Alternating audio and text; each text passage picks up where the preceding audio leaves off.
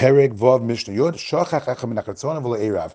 We're continuing with two courtyards. One is an inner courtyard, and it exits only into the outer courtyard, and the outer courtyard exits to the public domain.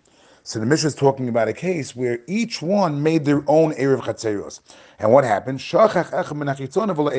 One of the people from the outer Chatzir forgot to join their Erev, but the people from the inside, they made a nice Erev. It says the Mishnah, Pnimis Muteris, that people from the inner courtyard can carry, because they have a nice Erev. But the people from the outer courtyard cannot carry, because they don't have an Erev, because one of the people ruined it for them, because he forgot to, because one of the people forgot to join.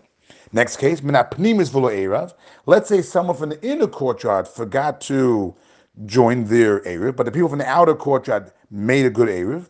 Says the Mishnah, and Asuros, they're both prohibited. In either of the courtyards, they cannot carry. The people from the inner courtyard, of course, they can't carry. They didn't make a good Erev because one of the people forgot to join.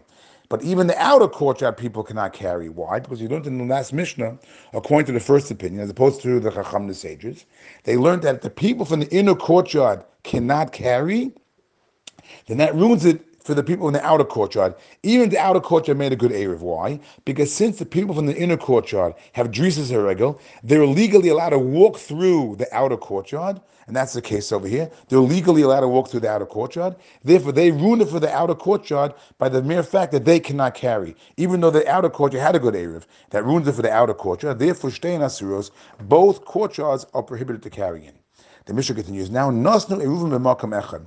When you make an Erev Chatzeros, what happens? All the people in the homes get together, and they all bring bread, and they leave in one of the homes, and now they all join. So this case over here is where the people from the inner Chatzir and the people from the outer Chatzir made a joint Erev. Not like the early cases where there were two separate Erevin, but one joint Erev, and now you leave the food in someone's house. So the case was Nasni Eruv, and they placed the food, the bread, b'makom in one place, and we're going to see that this has to be referring to leaving it in a home in the outer chutzner, not the inner chutzner. And the mystery. and what happened? V'shachach echad. It was all one big joint erev, but one person forgot to join the erev. Where did this person live? Was he in the inner or the outer? Whether he's from the inner or whether he's from the outer, it doesn't make a difference. If he forgot to join, shtein asuros. Both courtyards cannot carry. No one's allowed to carry over here. So let's go through why that would be. So again, it was a joint Erev, and the food was placed in the outer chutzner. So let's say somebody from the outer chutzner forgot to carry. They, they, they, sorry, they forgot to join the Erev. Some of the outer chutzner forgot to join the Erev. So let's say people from the inner chutzner will come along and try to, to get to be, be able to carry by saying, let's dissolve the joint Erev. We'll keep ourselves private and then private. And therefore, why can we in the inner chutzah carry? Because we all remember to join the Erev. It was only a guy from the outer chutzah. So that's not going to help because even if they dissolve the partnership, but they have to have their food, the Erev, in their in their area where the Erev is, and they, where, where they're in their chutzah. Since the food is in the outer chutzah, they're not going to be able to do it because if they block, if they if they stop the partnership, then they're on their own in the inner chutzner, and in the inner chutzner there's no bread over there. That was to the Erev. So that's not going to help.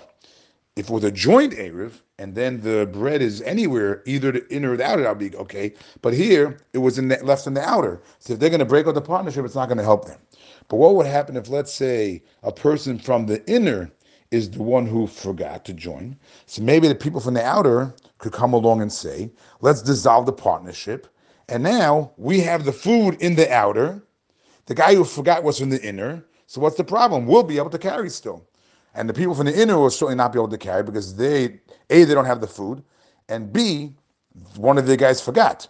But at least over here, we're in the outer. We'll break up the partnership. That's not going to help either because, again, we go like the first opinion of the last Mishnah. Since the people from the inner are not able to carry and they're allowed to walk through the outer, that's going to ruin it for the outer. So even though we in the outer remember to all join the Erev, and we have the food sitting here, it's not going to matter because the Drisas Haregel. The fact that people from the inner can walk through here is going to ruin it for all of us. Now the Mishnah has to be referring to B'makom Echad that the food was placed in the outer courtyard. Because if the food was placed in the inner courtyard, then there would be a situation where at least somebody can carry.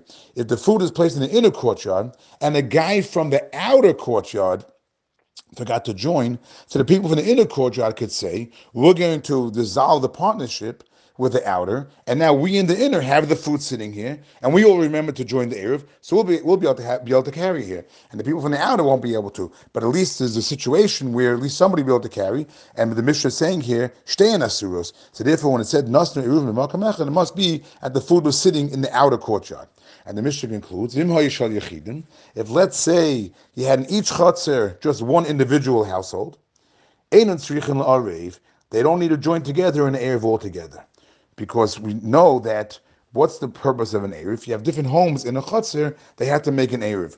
But one, but if you have only one house in a Chatzir, there's no need for an Erev. Now, according to Rabbi Akiva, the last Mishnah, there would be an issue over here, because according to Rabbi Akiva, Rabbi Akiva held that the fact that someone from the inner courtyard could come through the outer courtyard will ruin it for the outer courtyard without an Erev.